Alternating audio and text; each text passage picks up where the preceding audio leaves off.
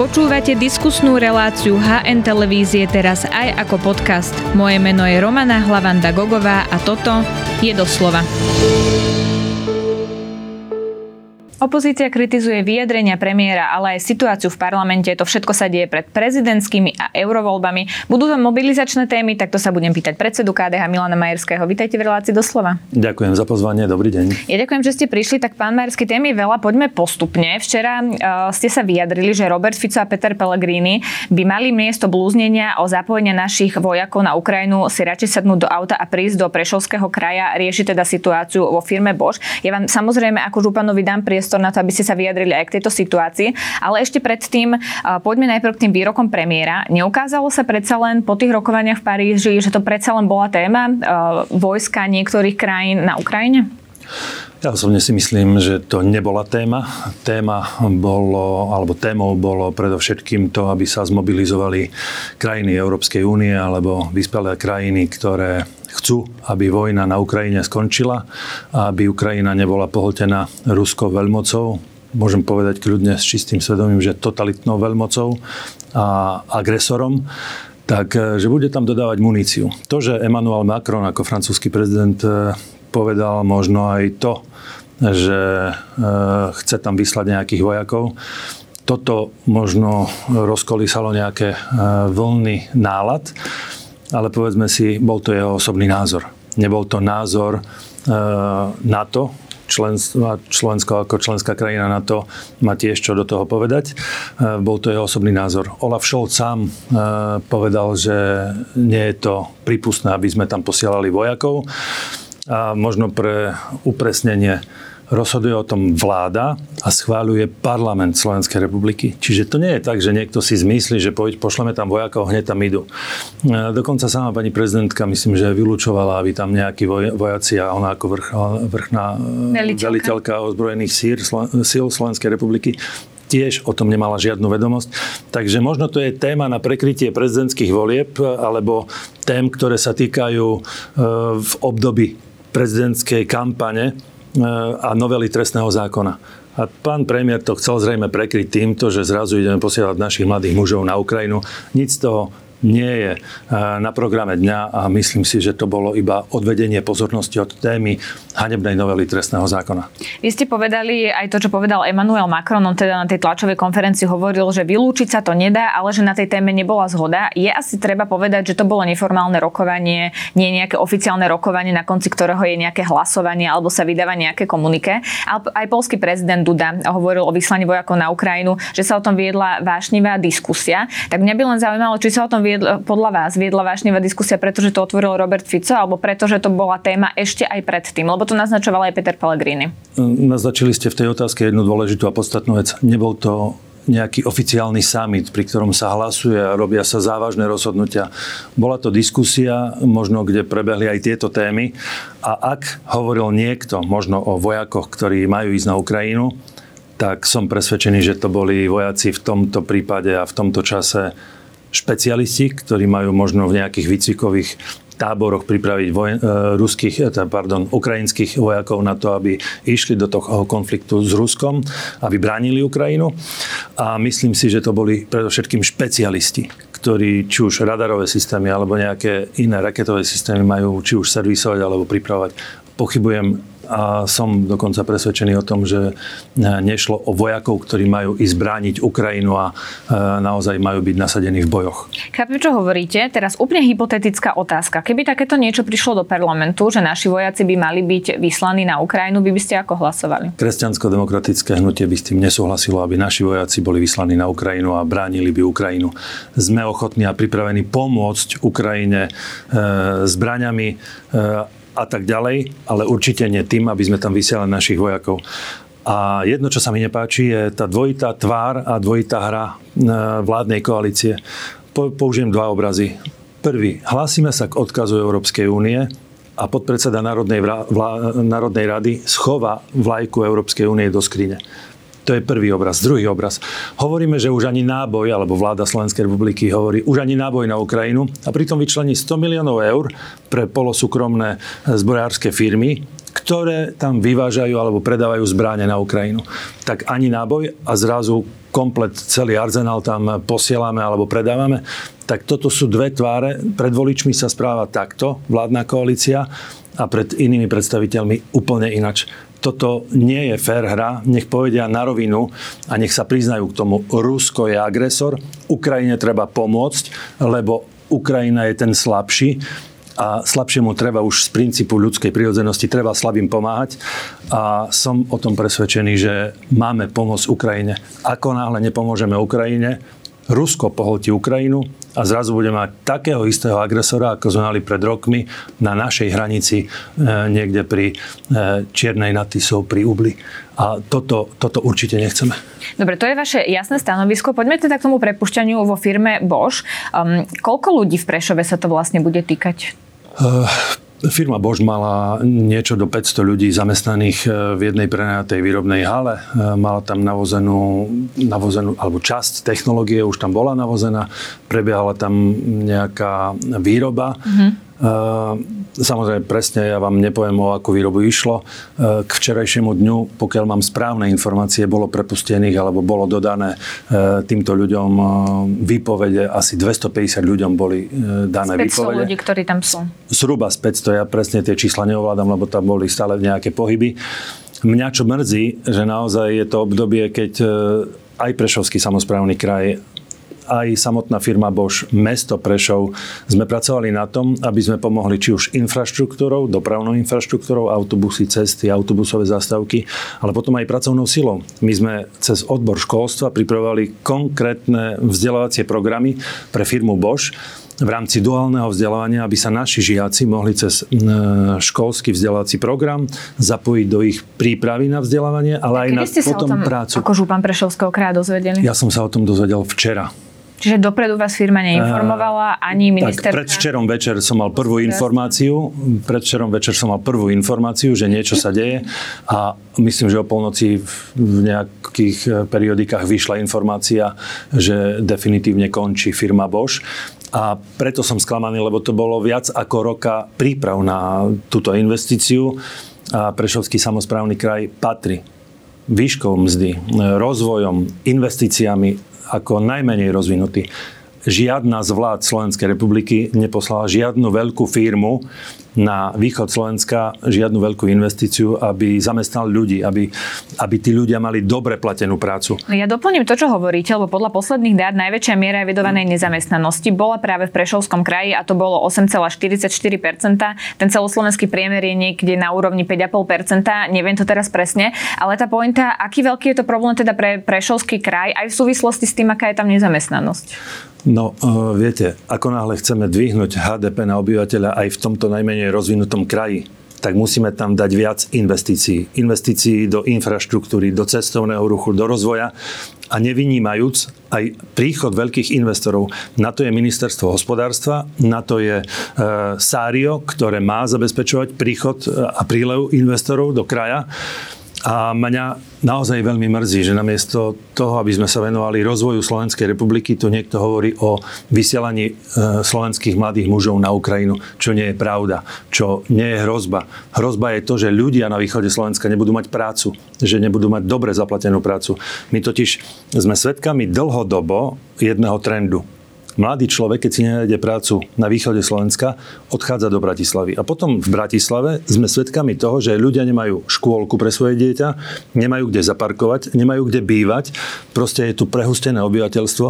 A stačilo robiť jeden rozhodujúci strategický krok, poslať investora, veľkého investora na východ Slovenska a celá krajina by bola proporčne rozdelená aj investíciami, aj ľuďmi a nemusel by byť to, to je koniec, alebo možno ten e, dôsledok toho, keď ráno Bratislavčan ide sadnúť do auta a stojí v zápche. Lebo tu je proste My vieme, že máme ve... veľké regionálne rozdiely, ale tá nezamestnanosť, keď sa k nej vrátim, je to vlastne e, prenesený fakt, že keď e, tam dostane niekto výpoveď, napríklad vo firme Bosch, tak si nevie nájsť tak rýchlo v Prešovskom kraji prácu? No, je to fakt, áno.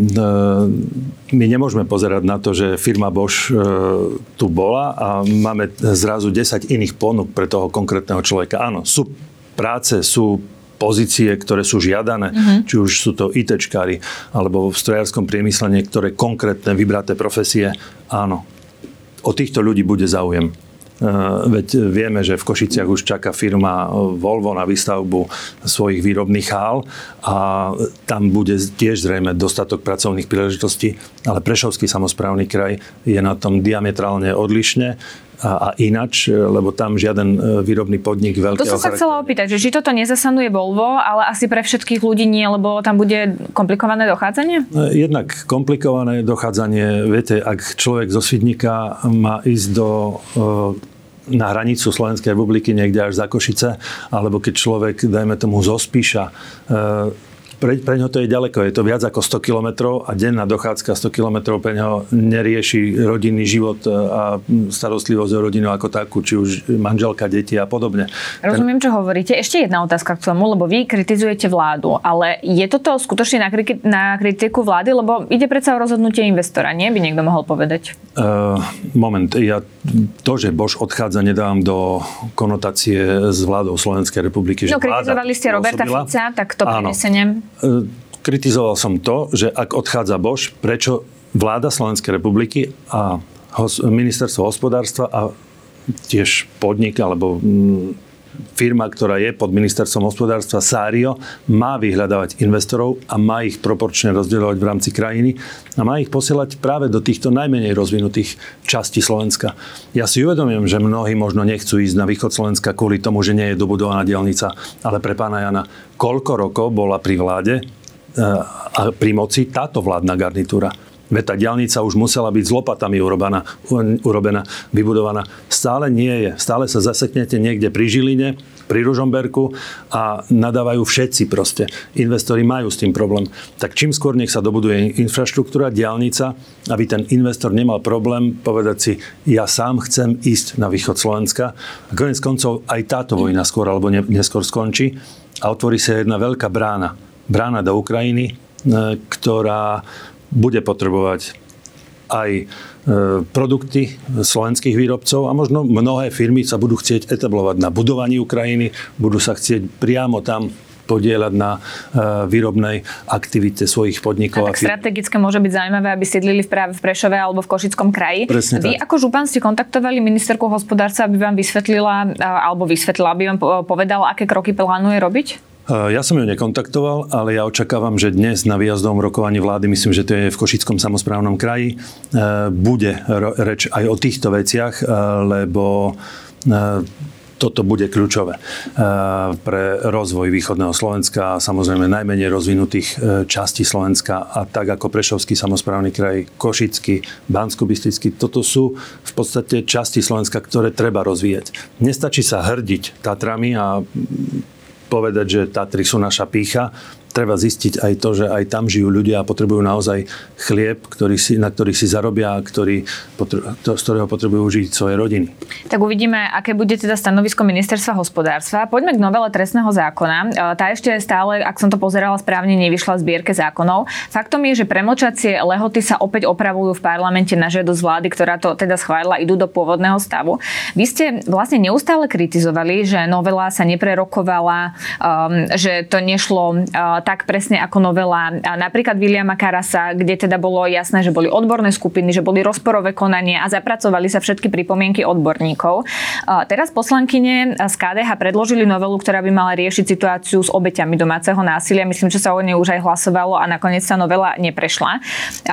My sme ale mali možnosť napríklad ratifikovať istambulský dohovor, kde sa práve riešila téma napríklad aj domáceho rodovo podmieneného násilia a vy ako KDH ste odmietali, aby to Slovensko ratifikovalo. Odborníci ale tvrdia, tvrdia, že by nám istambulský dohovor pomohol, najmä pri tejto otázke. Tak nie je to rovnaké, že ako nepočúvala vláda odborníkov, tak si ich nepočúvali ani vy pri týchto stanoviskách a teraz predkladáte niečo, čo istambulský dohovor mohol vyriešiť?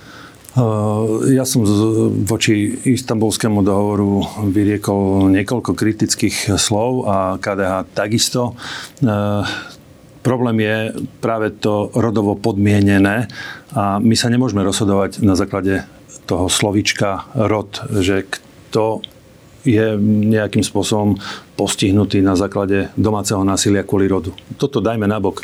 Ale súvisí to predsa, nie? To, ja by som povedal, že... Ženy sú napríklad od mužov ekonomicky závislé, to vieme aj na základe platového ohodnotenia. To je napríklad rodovo podmienené. Nie je to tak stále, nie je to tak vždy. E, aj opačné prípady, aj opačných prípadov sme častokrát svetkami a keby ste išli na okresné úrady, kde sa rie, riešia tie priestupkové konania, mm-hmm. tak tam by ste videli, že aj opačné prípady sú. To určite, ale, ale percentuálne je asi zastúpené viac násilie voči ženám. Ale aby som sa vrátil na začiatok, lebo celé to bolo o novele trestného zákona, k novele trestného zákona poviem asi toľko. Najprv e, nás vláda obviňovala z toho, že chceme obštruovať, že dlho diskutujeme a tak ďalej. A pritom zo strany KDH to boli naozaj odborné príspevky, ktoré boli fundované, ktoré boli odborne podložené. A spomenuli ste aj Williama Karasa. My sme vychádzali práve z novely trestného zákona, ktorú predložil William Karas, ktorá prešla medzirezortným pripomienkovým konaním. A myslím si, že to bolo to najlepšie, čo mohlo mať Slovensko v rámci trestných konaní akéhokoľvek druhu. Bolo to niečo, čo bolo dobre pripravené. E, bola tam akademická obec, advokáti, sudcovia, právnici. Naozaj vyjadrili sa fundovane a to rozporové konanie tam bolo, ako ste spomenuli v otázke. Dnes sme svedkami toho, že najprv obštruuje pán premiér a 6 dní drží túto novelu u seba. Teraz sme svedkami toho, ako obštruuje e, predseda Národnej rady a neposielajú na ministerstvo spravodlivosti, aby jej bolo pridelené číslo. Pani prezidentka síce poslala túto vec na ústavný súd a dokonca ústavný súd spojil konania aj v rámci e, politických strán opozície, ktoré tiež poslali svoje podanie Áno, čiže obidva tie podnety bude Áno, bude to spoločne. spoločné a je to dobrá prax asi, aby sa nemuselo samostatne a ten Senát e, ústavného súdu si prejde všetky tieto pripomienky, ktoré boli či už v rámci e, opozície alebo pani prezidentky e, dané. No a samozrejme sme svedkami toho, že vyjadrujú sa teraz ústavní právnici. Či môže ústavný súd rozhodnúť o tom, čomu nie je pridelené číslo v zbierke zákonov. E, taký Radoslav Procházka myslím, že sa vyjadril, že nedá sa rozhodnúť na ústavnom súde, lebo ako keby sa rozhodovalo o imaginárnej veci, ktorá v podstate nemá Poradca prezidentky pán Giba aj v tomto štúdiu hovoril, že môže a dokonca hovoril aj príklady z roku 2020, kedy sa tak stalo. Ale e, nehala som vám priestor na politické stanovisko. Teraz k tej mojej otázke. Či to neukazuje, že vy rovnako nepočúvate odborníkov, keď teraz predkladáte niečo, čo mohol vyriešiť istambulský dohovor? Som o tom presvedčený, že nie. V novele trestného zákona sme tam dali jasne, e, jasné pripomienky, čo sa týka domáceho násilia, ale e, išli sme napríklad, alebo najmä e, do toho kvôli znásilneniam. Sú totiž známe prípady, keď aj po desiatich rokoch od znásilnenia, alebo po 11 rokoch, aby som tú dobu posunul, sa našiel páchateľ na základe DNA. Znásilnená žena jednoducho bola znásilnená, páchateľ sa nenašiel. Po 11 rokoch ten páchateľ spáchal iný trestný čin, bola mu odobraná e- DNA a zistilo sa, že pred 11 rokmi e, znásilnil nejakú inú ženu. Čiže práve preto sme chceli zrušiť tieto premlčacie doby, ktoré by dokázali odhaliť aj túto trestnú činnosť. E, mnohí, dokonca ja som sa v kulároch Národnej rady rozprával aj so zástupcami koalície, opozície, dokonca aj koaliční poslanci povedali jasne, pri násilných trestných činoch by premlčania mali byť úplne zrušené.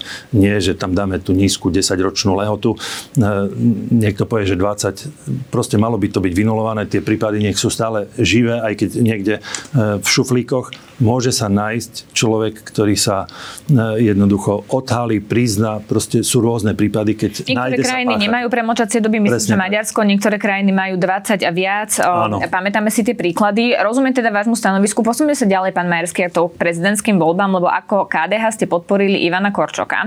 A už vás za to stihli kritizovať aj napríklad Andrej Danko, ale aj Milan Krajňa, ktorý teda bude kandidovať do Európarlamentu. Ja sa ešte na to budem pýtať, ale keď ostaneme pri tých prezidentských voľbách, tak aká je vaša odpoveď kritikom, že e, týmto ste ukázali, že spolupracujete s progresívnym Slovenskom a zahadzujete vaše hodnoty? Kresťansko-demokratické hnutie určite nezahadzuje naše hodnoty. E, my sme povedali, že e, z relevantných kandidátov, ktorí môžu byť prezidentom, Peter Pellegrini alebo Ivan Korčok, je pre nás priateľnejší Ivan Korčok. Povedzme si rovno, z týchto dvoch kandidátov a percenta sledujeme vývoj, vidíme iba z nich dvoch môže byť niekto naozaj reálnym prezidentom a zrejme oni dvaja pôjdu do druhého kola. A My sme sa bavili s Ivanom Korčokom. On sa prihlásil, že chce sa baviť s KDH. Áno. Ozval sa aj pán Dubovský, s ním sme sa tiež bavili. Vyhodnotili sme, že áno, pán Dubovský je možno hodnotovo bližšie, ale e, reálne šance na to, aby sa stal prezidentom, má Ivan Korčok. A teraz, my sme mu povedali, no, on bol v podstate na diskusii, ktorá nebola pre neho celkom príjemná. My sme mu povedali aj, aký je náš hodnotový svet, aký je náš hodnotový rámec. Ivan Korčok sám o sebe povedal, že je umiernený konzervatívec. Je aj podľa vás umiernený konzervatívec? E, z toho, čo povedal, mi vychádza, že áno. Samozrejme, skutky a ten ďalší jeho vývoj, aj politický, aj životný, potvrdí, či to, čo povedal, bude platiť. On je evanielik, je veriaci, je otec e, rodiny, manžel jednej manželky. V podstate ten hodnotový rámec platí. Ale my sme mu dávali aj očakávania, ktoré od neho chceme a na rade KDH, na celoslovenskej rade KDH sme ich zadefinovali. A sme povedali jasne, že očakávame od neho, aby sa držal ústavných hodnôt, kde je zadefinované ľudská dôstojnosť, ochrana ľudskej dôstojnosti, to poprvé. Ochrana života a odpočatia. To máme v ústave e, Slovenskej republiky. A takisto ochrana manželstva, ako je zadefinované v ústave. Tieto tri hodnoty, ak sa ich bude držať, KDH bude spokojné s takýmto kandidátom. Doplním to otázku, lebo vy ste povedali, že ste mu dávali aj nepríjemné otázky Áno, a že ste na to, ne chceli eh, vedieť odpovedať, tak toto boli tie nepríjemné boli otázky? Boli to práve tieto nepríjemné otázky. Áno, boli to práve v tejto oblasti a Rada KDH dala uznesenie, kde sme tieto tri hodnotové rámce, ktoré sú zakotvené v Ústave Slovenskej republiky, aj zadefinovali a stojíme si za nimi, že mm-hmm. Ivan Korčok by mal byť takýmto prezidentom. A, ale, a, a dopoviem jednu vec, totiž je veľmi dôležitá tejto dobe, keď sú ľudia v uliciach, keď protestujú voči hanebnej novele trestného zákona, sú tu naozaj dva svety. Svet vládnej koalície, ktorý reprezentuje Robert Fico a Peter Pellegrini a táto hanebná novela trestného zákona. A potom je tu Ivan Korčok, ktorý v otázke právneho štátu a spravodlivosti som presvedčený, že stojí na tej správnej strane dejín Slovenskej republiky. A tam je aj KDH práve preto, že v tejto dobe, v tomto období, keď je volebná, predvolebná kampaň na prezidenta, Ivan Korčok sa postavil na správnu stranu dejín. Áno, jasne, ten príbeh Ivana Korčoka ako profesionálneho diplomata sa vynie aj cez strany, cez vlády SDKU, Smeru, e, potom Petra Pellegriniho ako premiéra a bol som na niekoľkých zasadnutiach vlád, keď boli výjazdové, kde Ivan Korčok bol štátny tajomník a prezentoval materiály ministerstva zahraničných vecí ale toho nediskvalifikuje od toho, aby nebol hodnotovým kandidátom na prezidenta. Ja mu teraz nechcem robiť kampaň. Rozhodlo sa kresťansko-demokratické hnutie mu dať podporu. Uvidíme, či ju nesklame v ďalších vyjadreniach. Verím, že to, čo nám povedal, sa bude toho aj držať. Čiže a... budete ho sledovať a po prípade ešte zvážite, či ho podporíte v druhom kole? Tá kampaň nebola, ako si predstavujete? Toto sa zatiaľ nestalo v histórii, aby sme my stiahovali niekomu podporu, ja ale budeme určite s ním e, debatovať a diskutovať. Pri tých e, prvkoch ústavy, ktoré ste tu vymenovávali, lebo faktom je, že ústavu môže meniť parlament, e, keď má teda ústavnú väčšinu.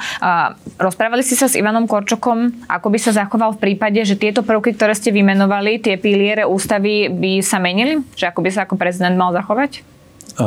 V podstate parlament mení ústavu Slovenskej republiky ano. a ja nepredpokladám, že by v tejto štvoročnej fáze, ktorá je pred nami, vládnej koalície Smeru a Hlasu, išli meniť ústavu Čiže Slovenskej o tom ste sa nerozprávali, lebo to nebolo relevantné. K tomu, k tomu sme sa ani nedostali, ale toto Rozumiem. Ono to vyzerá tak, že podľa prieskumov vaši voliči boli rozhodnutí skôr, ako bolo rozhodnuté hnutie KDH. E, poviem vám rovno, že ten prieskum vyšiel, ktorý bol teraz pred dvoma či troma dňami e, zverejnený, e, on dosť koreloval s našim prieskumom, ktorý sme si dali mm-hmm. urobiť predtým, že koho by kresťansko-demokratické hnutie malo podporiť a bol približne rovnaký. Naše čísla hovorili to isté, že naši voliči, voliči kresťansko-demokratického hnutia alebo členovia KDH by e, aj v prvom, aj v druhom kole skôr volili Ivana Korčoka. To hlasovanie ale bolo tesné, lebo nie všetci členovia tých krajských štruktúr chceli podporiť Ivana Korčoka. Myslíte na celoslovenskej rade? Áno. Tak to som sa vlastne chcela opýtať, že ako si vysvetľujete, že vaši voliči boli rozhodnutí, ale v hnutí ste si takí istí neboli? No a teraz by som dal možno takú rečníckú otázku. Ktorá politická strana ešte dnes má také a, v úvodzovkách všeľudové hlasovanie, kde sa môžu vyjadrovať člen, členovia, členská základ, zastupcovia regiónov a naozaj veľmi otvorene. E, otvorene aj ja poviem, že máme východ krajiny alebo Oravu, ktorí sú možno viac konzervatívni ako západ krajiny. Tie názory sú rozdielne. Hnutie má 34 rokov. Uh-huh. Práve 17. februára, keď sme mali celoslovenskú radu, sme mali aj také oslav, tú oslavu narodenín KDH v podstate, 34. narodeniny. Ale KDH vždy chce byť hnutím budovaným z dola, čiže vypočuje hlas svojej členskej základne.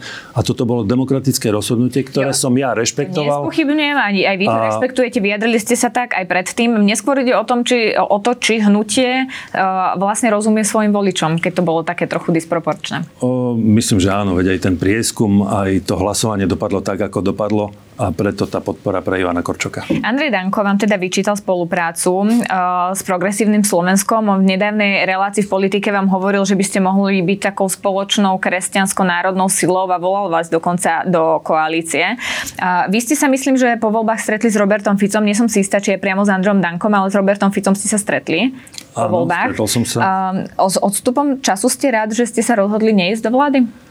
Ale my sme náš svet a naše červené čiary zadefinovali počas kampane a po voľbách sme pri nich ostali.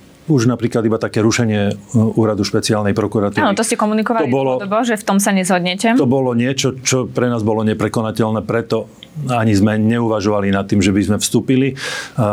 Keď sme sa stretli s Robertom Ficom, ja som mu proste povedal, že pre nás to je neprekonateľné, takže tá cesta nevedie. Uh-huh. Ale čo sa týka Andreja Danka, on mi nemôže hovoriť, že mal som ísť s nimi do vládnej koalície, alebo KDH malo ísť s nimi do vládnej koalície a o kresťanských hodnotách.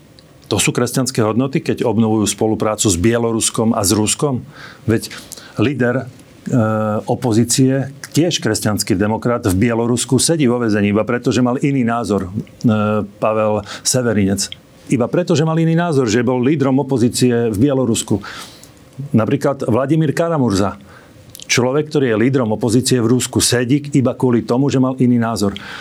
To znamená, že oni idú obnovovať duchu tzv. kresťanských tradícií alebo kresťanských demokratických hodnot spoluprácu s Bieloruskom a s Ruskom a neváhajú e, privrieť oči nad tým, čo sa deje v týchto totalitných krajinách. A sú to totalitné krajiny, keď vládna e, vrstva likviduje opozíciu na každom jednom mieste. No tú spoluprácu obnovuje ministerka kultúry Šimkovičová. Keď ju opozícia, opozičné ostatné strany chceli odvolávať v parlamente, vy ste nedodali podpisy ako KDH. Lutujete, že ste ich nedodali, keď teraz vidíte uh, tú spoluprácu, ktorú kritizujete?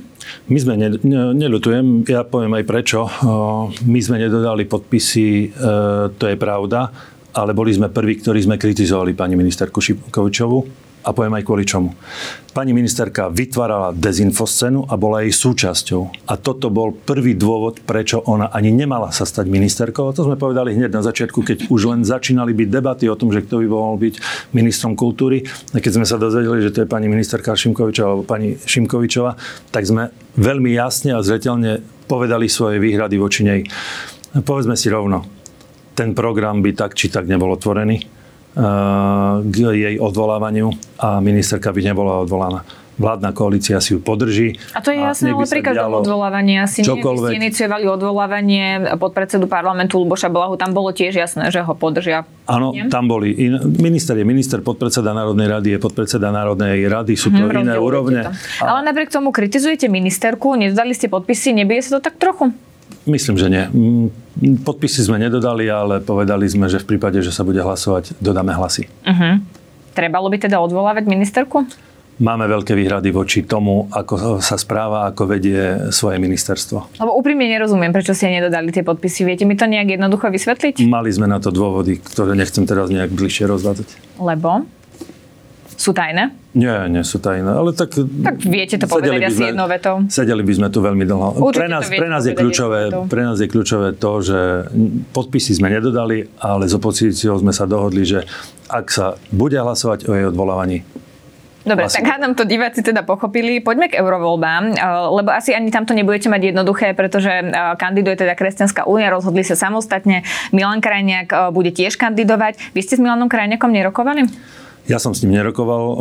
Je pravdou, že sa niektorí členovia našho hnutia s ním tak neformálne bavili. On povedal rovno, že ide s Kresťanskou úniou do toho. Uh-huh. A čo boli, teda boli aj úvahy, aby KDH a Kresťanská únia mohli vytvoriť spoločnú kandidátku. Nejakým spôsobom sme sa tiež bavili. Konečné rozhodnutie bolo 17. februára na rade KDH a predtým aj pri debatách s Kresťanskou úniou, že každý pôjde samostatne. Ja som mal úprimnú snahu, ale úplne v priateľskom duchu sme si povedali, že pôjde každý svojou cestou. Či, vla, či pán Krajniak bude tým pravým orechovým pre kresťanského voliča, to neviem, lebo povedať o sebe, že som posledný krížiak je možno jedna vec, ale podstatné, ako vnímajú uh, voliči jednak Milana Krajniaka, aj to, že celý ten čas počas bývalého volebného obdobia uh, v podstate stal vedľa Borisa Kolára. Boris Kolár je človek, ku ktorému nechcem dávať nejaké bližšie charakteristiky. Nech si e, divák a čitateľ vaša periodika naozaj e, sám utvorí názor. No, Ivan Šimko v nedávnom rozhovore pre hospodárske noviny povedal, že e, Ivan Štefanec predstavuje liberálnejšie krídlo v KDH. Tiež to tak vnímate? No vidíte, tak viete dôvody. Takže tiež Vydávate odpovede za mňa.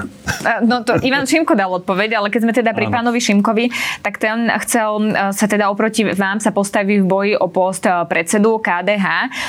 On teda hovorí, že členská základňa nie je rovnaká ako predsedníctvo, že predsedníctvo nechce priniesť nejakú zmenu v KDH, ale členská základňa si ju vyžaduje a to je dôvod, prečo sa on rozhodol kandidovať. Napríklad povedal aj to, povedzte mi, čo je, byť, čo je to byť liberálny. Za základ tohto slova je sloboda a ak Slovensko chce byť slobodné, tak aj ja som za. Aj z čias disidentov, keď katolíci boli komunistami utlačení, tak liberáli boli najväčšími spojencami veriacich. Um, vy by ste toto podpísali, čo povedal pán Šimko? Uh, ja poviem za kresťansko-demokratického hnutie uh, asi to, že my máme, uznávame aj liberálne hodnoty v ekonomike. Tam sme liberáli a myslím si, že to je pre ekonomiku to najlepšie.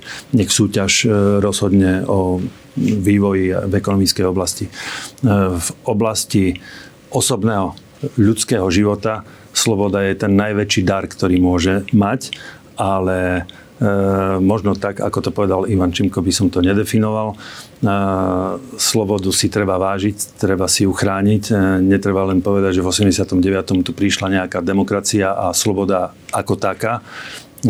Sloboda je niečo, čo aj limituje, lebo moja sloboda, sloboda končí tam, kde začína sloboda toho druhého. A toto si predovšetkým musí uvedomiť každý jeden človek. Uh-huh. Čo sa týka KDH, Kresťansko-demokratické hnutie vždy bolo demokratickým práve preto, že dalo priestor kandidovať komukoľvek. Každý jeden člen má právo voliť a byť volený, tak ako aj občan Slovenskej republiky. To vyplýva v podstate ako keby z ústavy. A, a on sa tak rozhodol. Ja budem rád, keď sa stretnem v, s niekým v súboji o stoličku predsedu KDH. Mne dalo podporu niekoľko krajských rad, okresných rad, desiatok, hej, niekoľko desiatok, nie, že to boli jednotkové čísla. A dosiahli sme úspech, ktorý KDA a žiadna politická strana v podstate nedosiahla. Po dvoch volebných obdobiach mimo parlamentu sa vrátilo KDA do parlamentu. Žiadna iná politická strana, ktorá dve volebné obdobia bola mimo, už nedokázala prísť späť, sa jednoducho rozplynula niekde v priestore, rozpadla sa. KDA stále žije. Je to práve aj vďaka tým 6,5 tisíc členom, ktorým chcem poďakovať za kampaň, lebo si ju odviedli naozaj poctivo a zodpovedne. Každý vo svojom regióne robil to, čo mal, aby KDA bolo späť. A myslím si, že kresťanské a konzervatívne hodnoty vieme presadzovať v parlamente aj teraz zodpovedne dobre, tak aby bol spokojný ten náš volič, ale aj člen. Čo hovoríte? No Ivan Šimko to myslel tak, že kresťania sú rôzni a KDH by sa tomu malo prispôsobiť. On to nejak tak povedal aj v tom rozhovore. S týmto súhlasíte? A v čom nie je také KDH. Veď sami sme sa tu teraz bavili o tom, že keď sa rozhodovalo o Korčokovi, tak východ alebo časť členskej základne mala iný pohľad na vec. Zas jedna časť mala taký pohľad na vec. Hlasovanie rozhodlo čísla rozhodujú to, ako sa v konečnom dôsledku KDH rozhodne. A kto bude predsedom? A presne aj to, kto bude predsedom. Rozhodnú... Ak KDH bude chcieť mať predsedu Ivana Šimka uh, s jeho víziou, nech sa páči. Budem to rešpektovať. Ja som súčasťou KDH od roku 1990. Mal som vtedy násť rokov ešte len, keď som začal lepiť prvé plagáty pre KDH. Teraz mám 53 rokov. Žiadna lákavá ponuka ma neodviedla od KDH. To, že si niekto iný možno odskočil do iných politických subjektov alebo zakladal iné, je jeho vec. Ja chcem byť súčasťou KDH aj potom. Tak to bol odkaz pre pána Šimka, ale mám možno ešte k tomu takú e, podotázku, či toto nemôže spôsobiť rozkol v strane. Lebo určite je dôležité demokraticky si zvoliť predsedu, ale asi sú tam vždy nejaké názorové prúdy, tak či sa neobávate toho? Z kresťansko-demokratického hnutia e, vzýšlo možno 7 alebo 8 subjektov. Proste ľudia, ktorí zrazu začali byť populárni v KDH, mali nejaké ministerské posty, ako keby v úvodzovkách uverili svojej hviezde, že tá ich hviezda žiari najagavejšie na nebeskej oblohe a si povedali, že založím si vlastnú politickú stranu a bude to moja politická strana. No, politika nie je o tom, že ja mám stranu, že to je moja SROčka alebo nejaký podnik alebo firmička, ktorú si vediem a ja si tam budem rozhodovať, čo chcem. Práve o tom je e, strana politická a zvlášť KDH, že počúva aj členskú základňu, vypočuje jej hlasy a potom sa nimi aj riadi to, čo povie. A, a povedzme si, nie len politické strany, ale mali sme aj niekoľko kandidátov na prezidentov, či už v rámci KDH, ktorí boli členovia a kandidovali v danom volebnom období na prezidenta, alebo iní, ktorí boli predtým. Dokonca aj traja naraz kandidovali za Hľadám v tom odpoveď na moju otázku. No, sa neobávate rozkolu? A, a práve v tom vám hovorím, že nebude rozkol, lebo KDH dokáže prežiť aj odchody, ale aj príchody tých, ktorí odišli kedysi a prišli potom späť a vrátili sa, lebo pochopili, že KDH je pre politiku to najlepšie a zvlášť pre konzervatívnu a kresťanskú. Čiže prežije aj toto, ak by niečo také možno niekto chcel vzbudiť v strane, ale ja si myslím, že toto nehrozí, lebo KDH je jednotné a bude silnou politickou stranou aj na politickej scéne. Je v Národnej rade a verím, že po najbližších voľbách, ktoré budú o takmer 4 roky aj vo vláde. Dobre, tak uvidíme, ako to celé dopadne. Ďakujem veľmi pekne, že ste si na nás našli čas. To bol predseda KDH Milan Majersky. Ďakujem veľmi pekne a pekný deň prajem. Ďakujeme, že nás počúvate aj vo forme podcastu. Ak chcete podporiť našu tvorbu a kvalitnú žurnalistiku, kúpte si digitálne predplatné HN. Choďte na hnonline.sk lomené predplatné. Ďakujeme.